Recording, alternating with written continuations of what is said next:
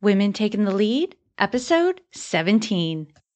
And it's because I love them. I want everybody to be the best that they can be, to develop into a, loving and giving society that will be helpful to everyone. Hello, my name is Jody Flynn, and welcome to Women Taking the Lead, where we are all about creating blasts of inspiration to help you overcome self doubt so you can lead with confidence, integrity, and a sense of humor. This episode is sponsored by Luma Coaching. Want some support to get your dreams off the ground? Go to womentakingthelead.com forward slash coaching to sign up for a consultation with me. Now, your future awaits, so let's get started. Everyone, and thank you for joining us today. I'm here with Kathy Flynn, who is my mom, and she is a proud mother and grandmother.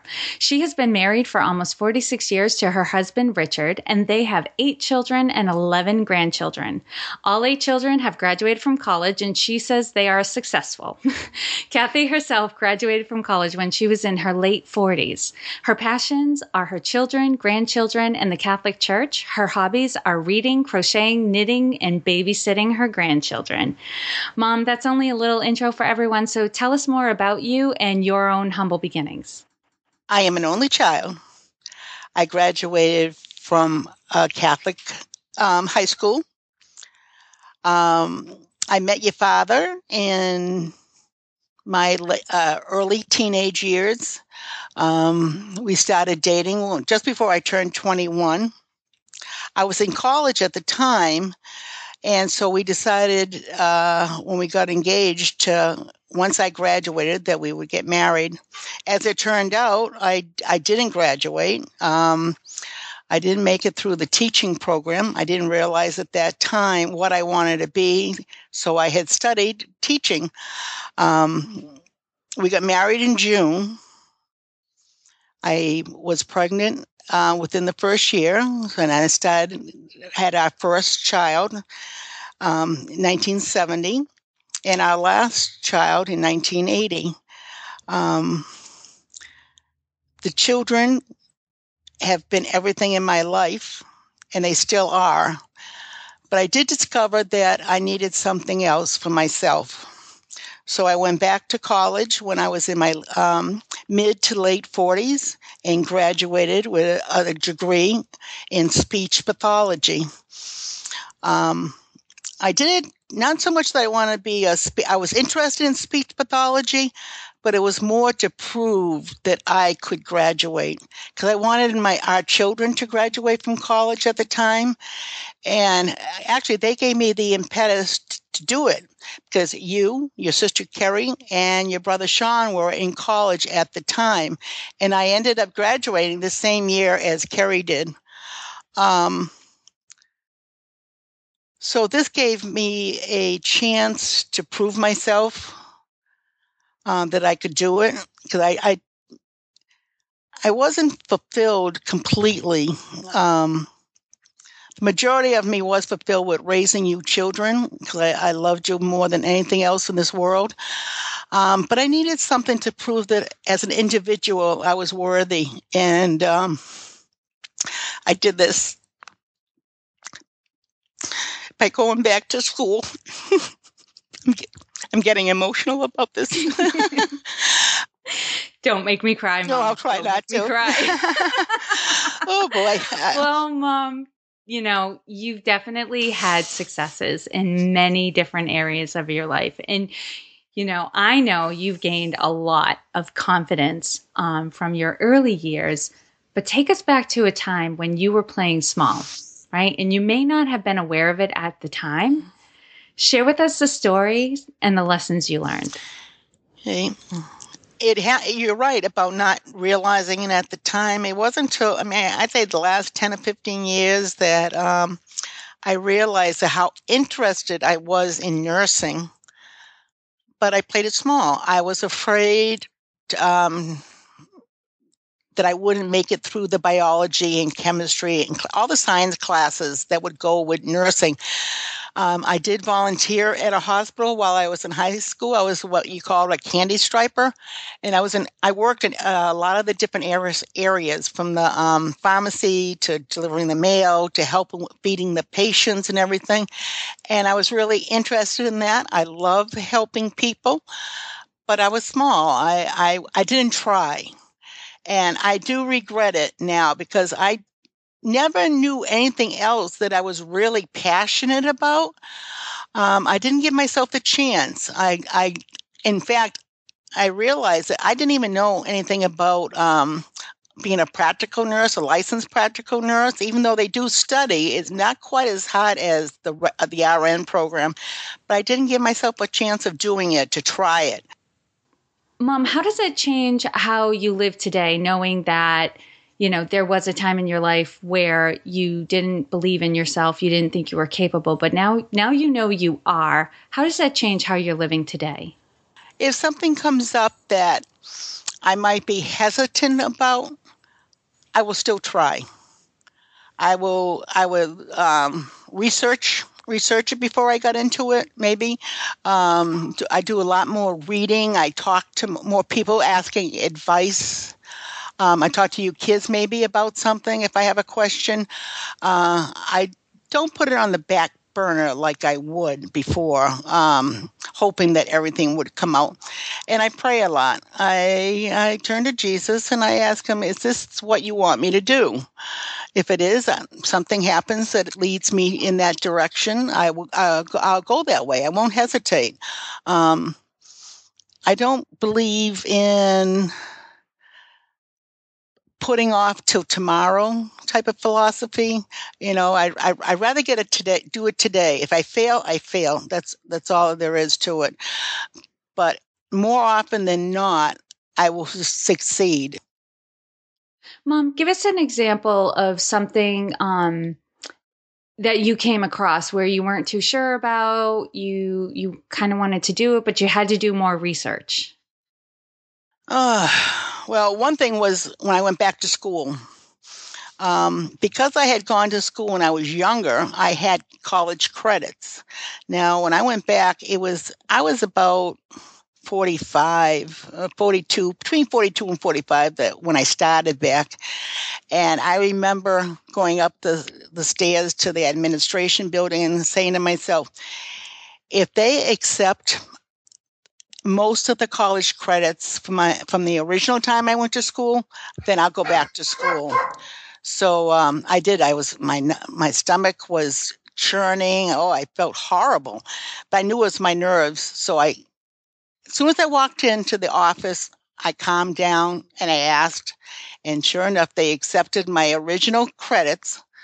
So I only had it. It took me two years to complete my bachelor's, and um, that's why I went to school because I I gave them a chance. If if it, if it was meant to be, then everything would fall in line, and it did. And I was very happy about that. Now, share with us a time in your journey when you had a wake up call. Take us back to that moment and share with us the steps you took that led to your success. Well, again, with college, um, everything was different. Um, in my 40s, I don't learn as easily as I did when I was 18, 19 years old. But I took notes. I recorded my classes. I rewrote my notes when I got home while I was listening to the tape I had played. And I highlighted the, the material in the textbooks. I really put my all into it. And while we're at it, I have to thank your father because if it wasn't for your father, I wouldn't have been able to do it. He took on a lot of the responsibilities I had of, you know, taking care of the house, making supper and cleaning the clothes, washing the clothes and everything. He took that on himself for me um, and helped me to get through school. Um, it was hard. It was a lot of work, but it was well worth it. And I learned a lot. And I met a, a lot of nice people. Mm. And what I want everyone to get is there's no one way to lead. We're all different. We're going to lead differently. Um, you and I had a whole conversation about this last night. But Mom, how would you describe your leadership style? I never even thought of it as a leadership leadership style, but I realized lately that most of it I I suggest. I don't tell people what to do or ask them what to do. I kind of su- make suggestions, and I'm not sure if that that's a good leadership style because um, people don't. I want people to uh, take my suggestions, but they don't have to because that's all they are, are suggestions. Um, I think it was because I my personality. I don't like being told being told what to do. If you ask me to do something for you, I would climb the highest mountain to do it for you. Um, but somebody telling me that, so I try to avoid doing that to other people. But my uh, they they don't like my suggestions either. So I'm not sure what my leadership style is. I, I, I I'm still developing, even though I'm in my 60s. I'm still learning how to be a leader. Mom, what is one thing you're working on right now that you're really excited about? I'm excited about the Cursillo movement. The Cursillo movement uh, started in Spain in the 1960s. It evolved into a um, program that is teaches you about Jesus, about the Catholic Church, about our um, our faith. It gives you a a feeling of security, of love, of wanting more to, for the church.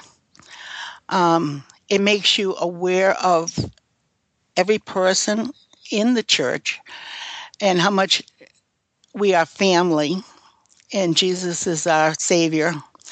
Um, it makes you realize how much He loves you and how much you are learning to love Him more, to grow in your faith, and to want other people to grow with you. Um, I made my Cursillo in 1983 originally, and I had a great weekend. But it has even grown more. Um, your sister Kerry made the weekend. I think it was 2012 and since then, we uh, our parishes have blended together. We were uh, members of St. Catherine of Sweden, and now we're it's Sacred Heart St. Catherine of Sweden, and the people are wonderful. And a lot of the people there have made a Cursillo. We have grown in our faith and in our love for everyone. And I just want to share that with everyone in any way I, I can. Um, you have to have a sponsor to go on the weekend, and I have so far I have sponsored three lovely women, and um, I just want everyone to to learn to love Jesus like I do. And mom, what?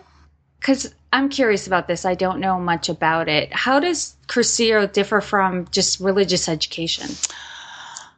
Well, for one thing, you have to be an adult. Okay. And I know it sounds why, you know, because you have to appreciate certain things. Children don't appreciate uh, as much as an adult does. As they get to be teenagers, they do. But um, the way the, the weekend was developed, it's um, they have what they call rollos or teaching experiences on different topics that people give, and um, a child wouldn't be able to be uh, away from their family for that long of a time. It isn't really long, but for a child, it would be.